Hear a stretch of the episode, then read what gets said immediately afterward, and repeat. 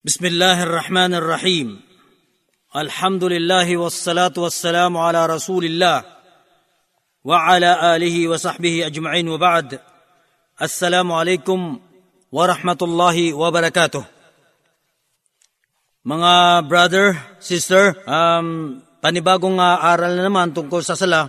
Ang uh, tatalakay natin ngayon, ito ay ang uh, tungkol sa Arkan as-Salah, ang mga saligan ng sala. At uh, kung uh, ipapahintulot sa, sa atin na magkakaroon ng uh, pagkakataon, isusunod natin ang mga wajibat as-sala. Una, ang ibig sabihin ng uh, arkan as-sala, ang mga saligan ng sala, ito ang siyang uh, tunay na bumubuo o mga saligan ng sala na hindi magiging ganap ang sala kung ang isa sa mga ito ay uh, hindi maisasagawa, maging ito ay uh, sinasadya o hindi sinasadya, bagkos kinakailangang may patupad ito o may isagawa. Kinakailangang balikan upang uh, maging ganap ang uh, naturang sala. Kaiba sa tinatawag na wajibat at sala na mamaya tatalakay natin dahil uh, ito ay maaring uh, palampasin ng uh, taong nagsasala at uh, mapupunuan ng uh, sujud saho nang ibig sabihin ang karagdagang uh, pagpapatira pa bilang uh, kabayaran sa naturang pagkakamali. Samantala, itong uh, tinatawag na rukan ay kinakailangang uh, balikan upang maisagawa ang naturang saligan upang uh, matatanggap ang sala. Dahil uh, napatunayan sa isa sa mga hadis na siyang naiulat ni Abu Huraira na may isang lalaking uh, nagsagawa ng sala na dahil sa walang uh, pagsasaalang-alang sa mga saligan at iba pa mga kinakailangan may isagawa sa sala, paulit-ulit na siyang uh, inutusan ng propeta sa salam na isasagawa ang kanyang uh, pagsasala dahil wala nga sa tamang uh, pamamaraan. Hanggang sa maitanong nung uh, lalaki kung ano nga ba ang mayroon sa sala niya na hindi niya nagagawa. At uh, sa huli, ipinahayag ng propeta sa salam na ang tamang pamamaraan ng pagsasala ay kinakailangang ibigay ang lahat ng panahon sa bawat uh, mga aspeto nito tulad ng tinatawag na rukan, wajibat, upang sa gayon ay uh, maging uh, tumpak yung uh, sala na isinasagawa ng isang tao. Tulad halimbawa, pagka nakatayo, eh, tumayo ng matuwid at uh, kapag ka uh, yumuyuko ay uh, dahan-dahan at uh, kinakailangang uh, kumpleto yung mga tamang binibigkas sa mga sala. Ngayon mga kapatid, ang unang saligan ng sala ay ang tinatawag na al-qiyam, ang pagkatayo. Hindi pwedeng isagawa ang sala ng hindi nakatayo. Maliban na lamang sa volunteer o kusang loob na sala. Ang pinag-uusapan natin dito yung obligadong sala. Hindi pwedeng isagawa ang sala na obligado ng hindi nakatayo. Kaya kapag ka nagsala ang isang tao ng nakaupo hindi matatanggap dahil isa sa mga saligan nito ay hindi niya naipatupad. Pangalawa, ang takbiratul ihram sa pamamagitan ng uh, pagbigkas ng Allahu Akbar. Batay sa sinabi ng Propeta sallallahu alaihi wasallam wa tahrimuha at takbir at ang uh, pinakasimula nito ay ang takbir ang pagbigkas ng Allahu Akbar. At uh, ito ay uh, dapat na binibigkas habang nakatayo. Hindi rin pwedeng bigkasin ito ng nakayuko o hindi ganap na nakatayo. Pangatlo, ang pagbasa ng Surat Al-Fatiha. Batay sa sinabi ng Propeta sa sallam, La salata liman lam yakra bi Fatihatil Kitab, muttafaqun alayh. Ang ibig sabihin nito, hindi matatanggap ang sala ng sino man sa inyo kung hindi niya nabasa ang uh, Al-Fatiha. At dahil dito, obligado nating mabasa ang Surat Al-Fatiha sa bawat raka, sa bawat tayo. Limbawa, kung ang sala ay binubuo ng dalawang raka, kinakailangan dalawang beses natin ito mabasa sa bawat raka. O di kaya namang pagka ang sala ay binubuo ng tatlo, kinakailangan tatlong beses natin mabasa ang Al-Fatiha sa bawat raka. O di kaya kapag ito ay binubuo ng apat na raka, kinakailangan mabasa ito sa bawat raka ng apat na beses. Ito ay uh, obligado sa imam at saka sa taong mag-isang nagsasala. Samantala, ang ma'mum magiging obligado ito kung yung sala ay uh, isinasagawa ng walang tinig, walang boses. At uh, kahit pa man doon sa mga sala na malakas ang pagbigkas, mas uh, tumpak din yung kailangan din basahin ng ma'mum ang Al-Fatiha nang sa gayon ay hindi siya masangkot sa ayon sa pagkakaiba ng opinion ng mga scholar. Pangapat yung tinatawag dito na arruko, yung pagyuko sa bawat raka. Kinakailangang may pagyuko sa bawat raka. Dahil kung hindi, di matatanggap ang sala maliban na lamang kung ito ay babalikan tulad ng sinabi natin. Kung ito ay nalampasan, nakaligtaan, hindi matatanggap ang salat hanggat hindi ito binabalikan. Panglima, ang pagkakatayo mula sa pagkayuko. Matapos yumuko, kinakailangang bumalik sa pagkakatayo. Isa rin yun sa mga saligan ng sala. Pang-anim, yung tinatawag dito na asujud, ang pagpapatirapa. Kabilang sa mga saligan ng sala ay ang magkaroon ng pagpapatirapa. Sa bawat uh, raka ay may dalawang pagpapatirapa. Gayon din yung pag-angat sa pagpapatirapa para sa pag, uh, pag-upo. Yun ay uh, isa rin sa mga saligan ng sala at uh, gayon din yung pag-upo sa pagitan ng dalawang pagpapatirapa. Kinakailangang umupo at uh, bago isagawa ang ikalawang pagpapatirapa. Ang ikasyam ay ang uh, pag-upo o ang uh, at tashahud al-akhir, ang huling tashahud. Yun ay isa sa mga saligan ng, uh, ng sala at ang pangsapo ay yung pag-upo habang sinasagawa ang huling tashahud. Batay sa sinabi ng propeta sallallahu alaihi wasallam, sinabi niyang idha qa'ada ahadukum fi salate falyakul at-tahiyatu lillah was salawat wat tayyibat. Hanggang sa kabuuan ng uh, tashahud na ito ay uh, sinasabi nating ito ay uh, kabilang sa mga saligan ng sala na kailangan nating maisagawa. Ang ikalabing isa ng saligan ng sala ay ang tinatawag na at tumanina ang kapanatagan.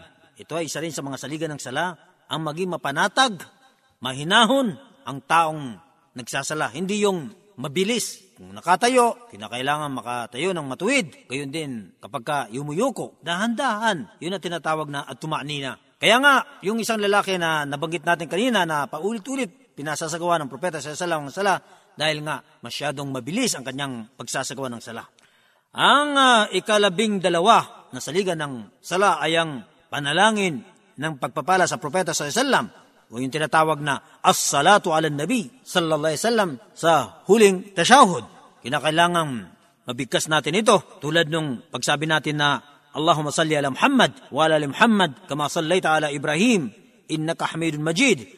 Barik ala Muhammad wa ala ali Muhammad kama barakta ala ali Ibrahim innaka Hamidun Majid. Ito tinatawag na as-salatu ala nabi isa rin ito sa mga saligan ng sala na kailangan natin bigkasin sa huling tasyahud. Ang ikalabing tatlo na saligan ng sala ay ang pagkasunod-sunod ng mga saligan na ito. Hindi pwedeng uh, magkakabaliktad, mauna yung sa huli, katulad ng binanggit natin ang pagkasunod-sunod, ganon ang tamang pagkakasunod-sunod nito upang uh, maging katanggat-tanggap ang ating pagsasala. Dahil sinabi ng propeta sallallahu alaihi wasallam, o di kaya ito'y uh, ayon sa kanyang pagsasagawa, kaya siya ay nagturan, Sallu kamara ay tumuni usalli. Isagawa nyo ang uh, sala ng tulad na nakikita nyong pagsasagawa ko. Rawahul Bukhari. Kaya kinakailangang kopyahin natin, sundin natin ang pamamaraan ng pagsasagawa ng Propeta sa Salam upang hindi mawala ng kabuluhan ang ating pagsasala. At uh, ang uh, ikalabing apat na saligan nito ay ang taslim o ang pagbigkas ng Assalamu alaikum wa rahmatullah habang lumilingon sa kanan at uh, yung paglingon naman sa kaliwa, Assalamu alaikum wa rahmatullah. Batay sa sinabi ng Propeta sa sallam, wa tahliluha at taslim. Ang katapusan nito, ibig sabihin ang pagtatapos ng sala ay sa pamamagitan ng at taslim, pagbigkas ng Assalamu alaikum wa rahmatullah. Ito ang siyang labing apat na saligan ng sala. Isusunod natin itong tinatawag na wajibat as-sala. Ito naman yung mga obligado sa sala. Yung kanina, ang mga saligan ng sala. Ito naman, mga obligado sa sala. Ang kaiba nito sa saligan, itong obligado, kung sakali mang nakaligtaan, nalampasan, maaari tayong magpatuloy sa ating pagsasagawa ng sala. Kaya nga lang, obligado natin bayaran ito o punuan sa pamagitan ng pagpapatirapa o karagdagang pagpapatirapa kapag ka bago tayo magtataslim, sasagawa ng salam. Ito ang siyang uh, paraan nito. At uh, ito naman ay uh, isa-isay natin. May uh, walong mga saligan ng, o di kaya yung mga obligado sa sala, walo. Una, at takbirat, gayra takbirat al-ihram. Sinabi natin kanina, yung takbiratul haram, yung unang pagbigkas natin sa umpisa ng Allahu Akbar, saligan yon. Pero ang tinutukoy natin dito na pagbigkas ng Allahu Akbar, yung mga sumusunod na binibigkas natin habang tayo nagsasala. Maliban dun sa una, lahat ng Allahu Akbar ay obligado, wajib. Batay sa isang hadis na naiulat na sinabi ng propeta sallallahu alaihi wasallam, faida kabbara fakabbiru. Nang ibig sabihin nito, kapag ka nagtakbir, nagbigkas ng Allahu Akbar ang imam, kinakailangang bigkisin din ninyo ang Allahu Akbar. Pangalawa sa mga wajibat as-sala, mga obligado sa sala, yung pagsabi ng Sami Allahu liman hamida. At ito ay para sa imam at yung sa taong nag-iisang magsala, hindi yung ma'mum, yung mga sumusunod. No? Ang uh, inuobliga dito, yung imam at saka yung mag-isang nagsasala. Yung ma'mum, yung sumusunod, hindi siya obligado dito. Hindi obligado. Dahil ayon sa naiulat na hadis, Ida qala al-imamu, sami Allah liman hamida, faqulu rabbana walakal hamd.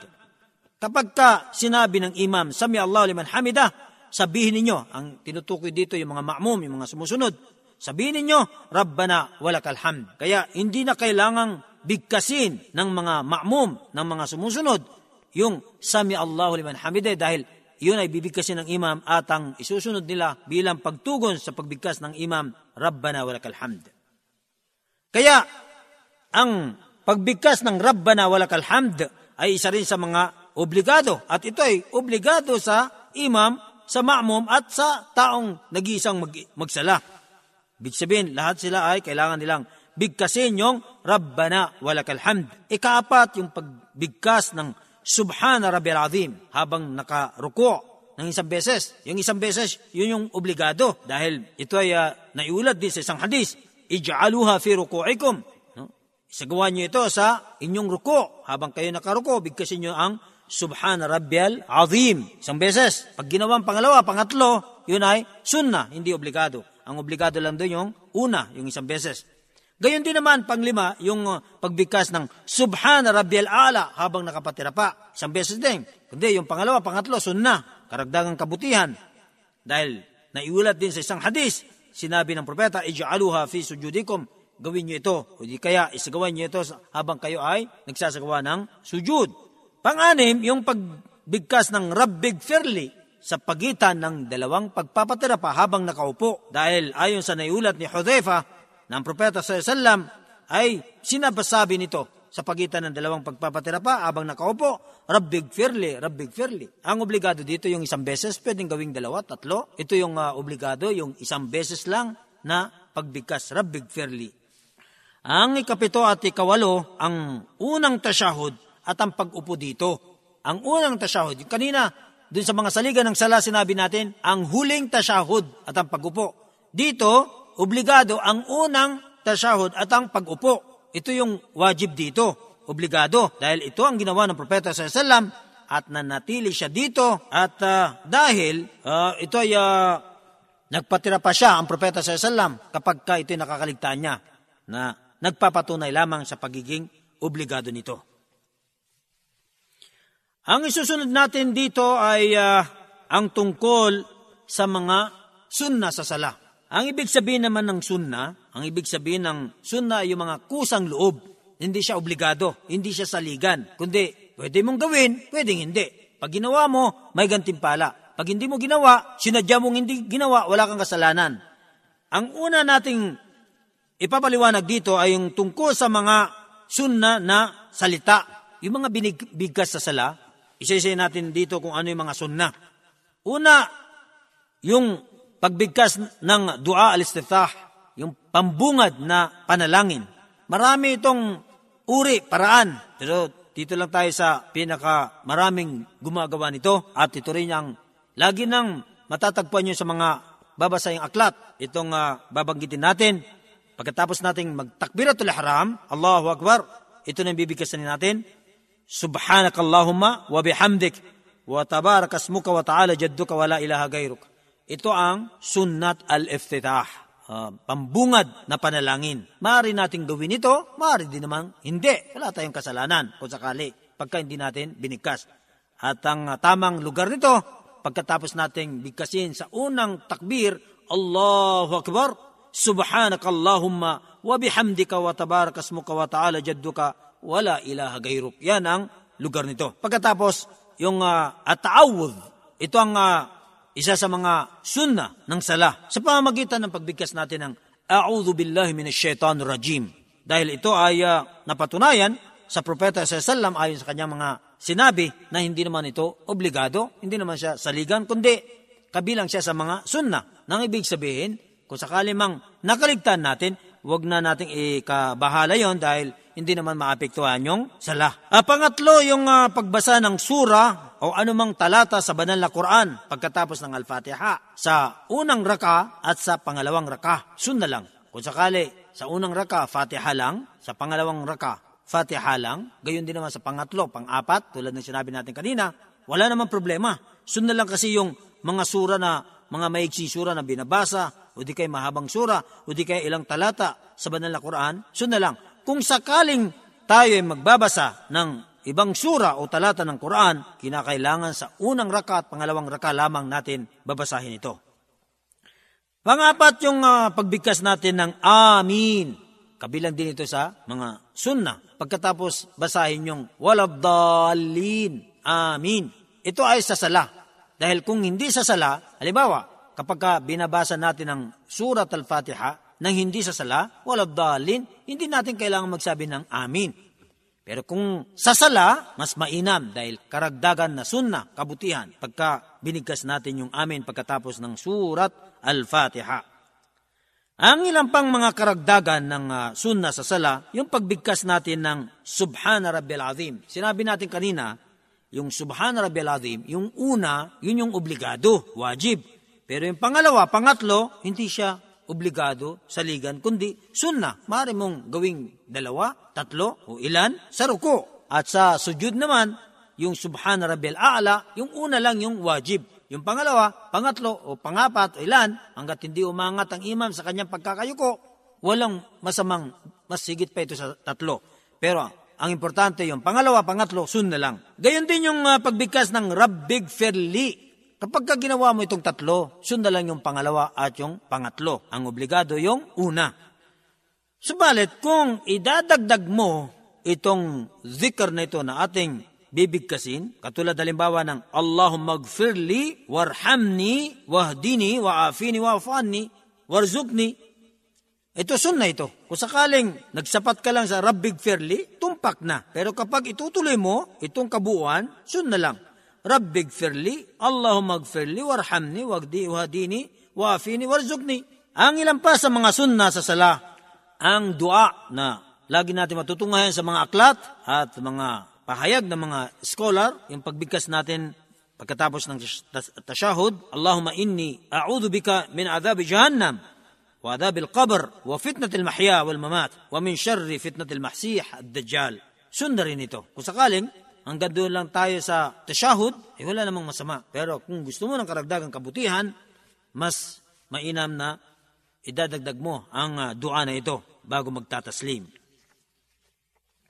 Ang isusunod nating uh, bibigkasin dito o babanggitin ay ang mga suna na gawa. Kanina, ang sinabi natin yung mga sinasabi, yung mga sunna na sinasabi. Dito naman, yung mga sunna na ginagawa. Pag hindi mo ginawa, wala namang masama. Tama rin yung sala mo. Pero pag ginawa mo, may karagdagan na gantimpala o kabutihan. Una, yung pagtaas ng kamay sa takbiratul ihram. Habang binibigkas natin yung Allahu Akbar, itinataas natin ang ating mga kamay ng yung mga dulo ng ating daliri, ang pinakamataas nito sa tapat ng tenga at ang pinakamababa sa tapat ng balikat. Habang binibigkas natin yung Allahu Akbar. Ganon din kapag ka tayo magsasagawa ng ruko, magtataas tayo ng kamay. Gayon din kapag ka umangat tayo mula sa pagkakayuko, magtataas tayo ng kamay.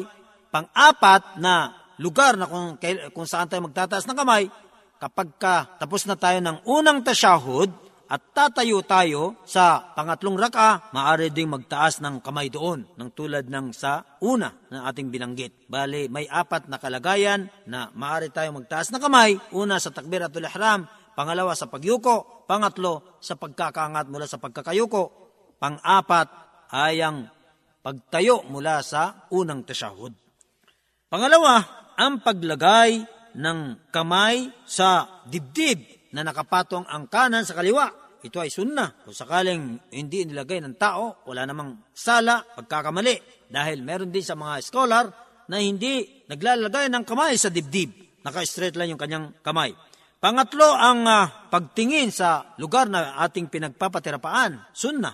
Ang dapat sa isang taong nagsasala, hindi kung saan-saan tumitingin. Lalo na yung uh, kung dito, sa itaas, huwag tumingala. Kundi, kinakailangan nakatutok ang ating paningin doon mismo sa lugar ng ating pinagpapatirapaan.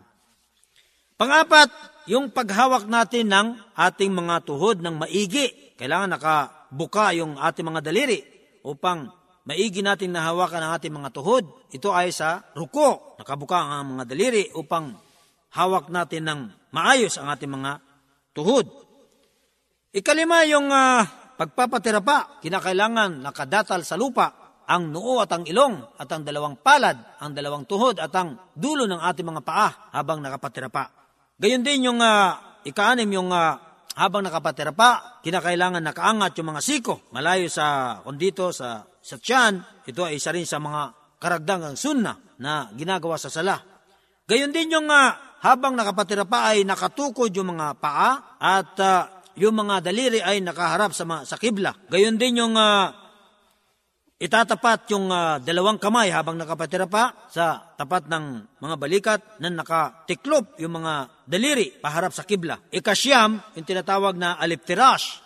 Habang uh, ang ibig sabihin ng aliftirash, ito ay ginagawa sa pagitan ng dalawang pagpapatira pa. Sa unang tasyahud, nang ibig sabihin ito, itutukod ang kanang paa at nakatihaya ang kaliwa habang inuupuan. Dahil ito ang siyang uh, napatunayan sa propeta sallallahu alaihi wasallam.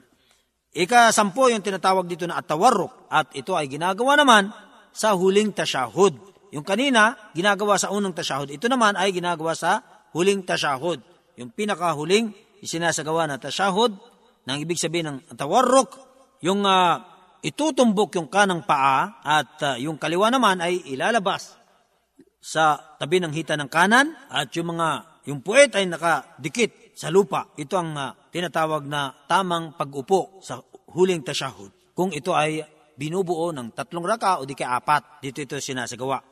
Kalabing isa ang paglagay ng mga kamay sa sa tuhod habang nakatikom ang mga daliri, nakaharap sa kibla at uh, habang uh, nakataas ang hintuturo na sinasambit ang ngalan ng Allah. Gayon din naman na kabilang sa mga sunna ay yung, uh, yung paglingon sa kanan habang binibigkas ang Assalamu alaikum wa rahmatullah. Sinabi natin kanina yung Assalamu alaikum wa rahmatullah, yun ay isa sa mga saligan na kondito ng sala. Pero yung paglingon sa kanan, sa kaliwa, sunna.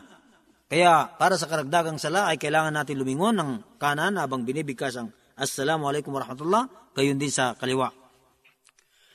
Ang pinaka karagdagang na kailangan nating uh, mabanggit dito ay ang mga nakakasira at ipinagbabawal sa sala.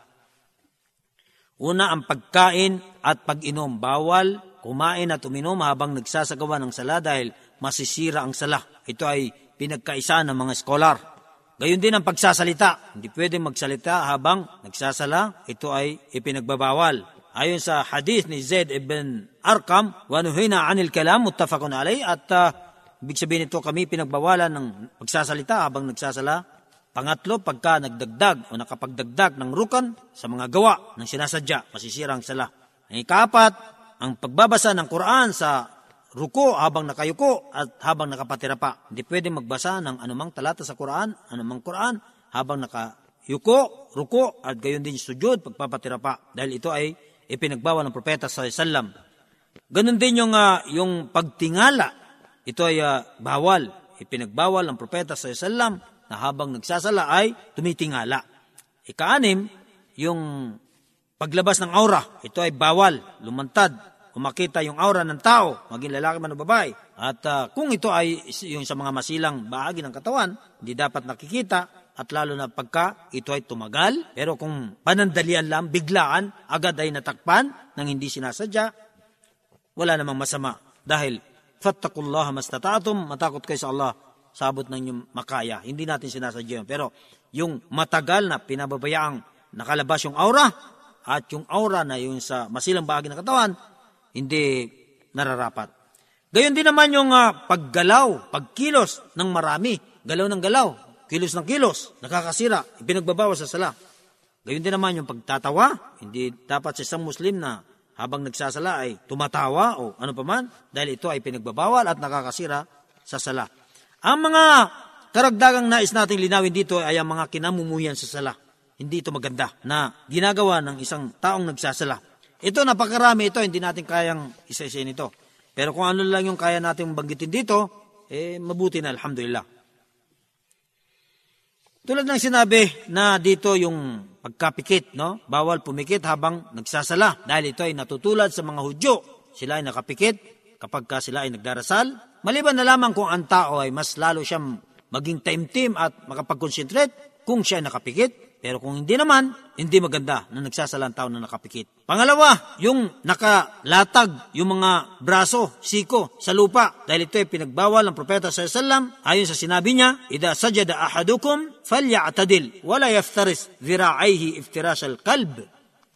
Ang ibig sabihin, kapag ang isa sa inyo ay magsasagawa ng sujud, magpapatira pa, kinakailangan maging matuwid. Ibig sabihin, yung kanyang mga braso ay kailangan nakaangat sa lupa at wag siyang tumulad sa aso na nakalatad yung kanyang mga braso. Gayon din naman na hindi maganda, isa sa mga kinasusuklaman sa sala, yung paglalaro. May mga tao na walang pakundangang kung ano-ano yung mga tinitignan sa, sa kamay, sa damit, rilo, o ano, ito ay uh, hindi maganda. At kapag ka ito ay dumami, maapektuhan ang sala, masisira ang sala. Gayon din naman na hindi maganda ang uh, magbasa tayo ng uh, Al-Fatiha lang sa unang raka at saka sa pangalawa. Limbawa, pag magsasala tayo, sa unang raka, Al-Fatiha lang. Sa pangalawang raka, Al-Fatiha lang. Hindi na tayo nagbabasa ng ilang sura o talata pagkatapos ng Al-Fatiha. Hindi maganda yun. Ang maganda, pagkatapos ng Al-Fatiha, sa unang raka, may karugtong na maiksing sura o ilang mga talata. Gayon din naman sa pangalawang raka. Yun ang tama. O di kaya, yung uulitin yung Al-Fatiha sa isang raka. Matapos mong basahin ng Al-Fatiha, tapos isusunod mo na Al-Fatiha rin, yun ay hindi maganda. Gayon din naman yung paglingon kung saan-saan, sa kabila, kanan, kaliwa, hindi ito maganda. Gayon din naman yung mga pagdadala ng kung ano-anong maaaring makasagabal sa concentrate ng, ng taong nagsasala. Cellphone, o anuman, na maaaring doon matutuon ang pansin ng taong nagsasala. Hindi maganda. Ang uh, ang ilan pa sa mga kondito, yung kinamumuhian, ang pagsasala na may apoy sa unahan natin, no? Dahil ito ay natutulad sa mga pagano na sumasamba sa apoy. Kaya wag tayo maglagay ng apoy sa harapan natin. Bagkos ito ay masasabing ipinagbabawal. Gayon din na kapag ka may nagsasalita sa unahan mo, hindi pwede. O di kaya natutulog, hindi pwede. No? Hindi maganda. At gayon din yung pagpigil sa pag-ihi at pagdumi. Kung tayo nakakaramdam ng pag-ihi, pagdumi, unahin natin Huwag tayo magsala ng nakakaramdam tayo ng pag-ihip, pagdumi dahil mawawala yung concentrate at yun ay ipinagbabawal na kinakailangan natin maging taimtim habang tayo nagsasala. Kung kaya't ipinagbawal din na katulad din yung uh, kondito, yung siya naman pag-umpisa ng sala, pag-akam, siya rin naman ang paglagay ng pagkain. Kung ang tao ay gutom, mas mainam na una niyang kumain kaysa magsala. Kasi mawawala yung concentrate ng tao kapag ka magsasala siyang gutom, tapos nakita niyo yung pagkain. Pero kung hindi naman siya gutom, hindi niya kailangan yung pagkain, wala namang problema. Kahit inilapag ang pagkain, siya, saka naman nag-akam, walang problemang magsasala. Dahil hindi naman matutuon yung kanyang concentrate, yung pansin sa pagkain dahil hindi naman niya kailangan.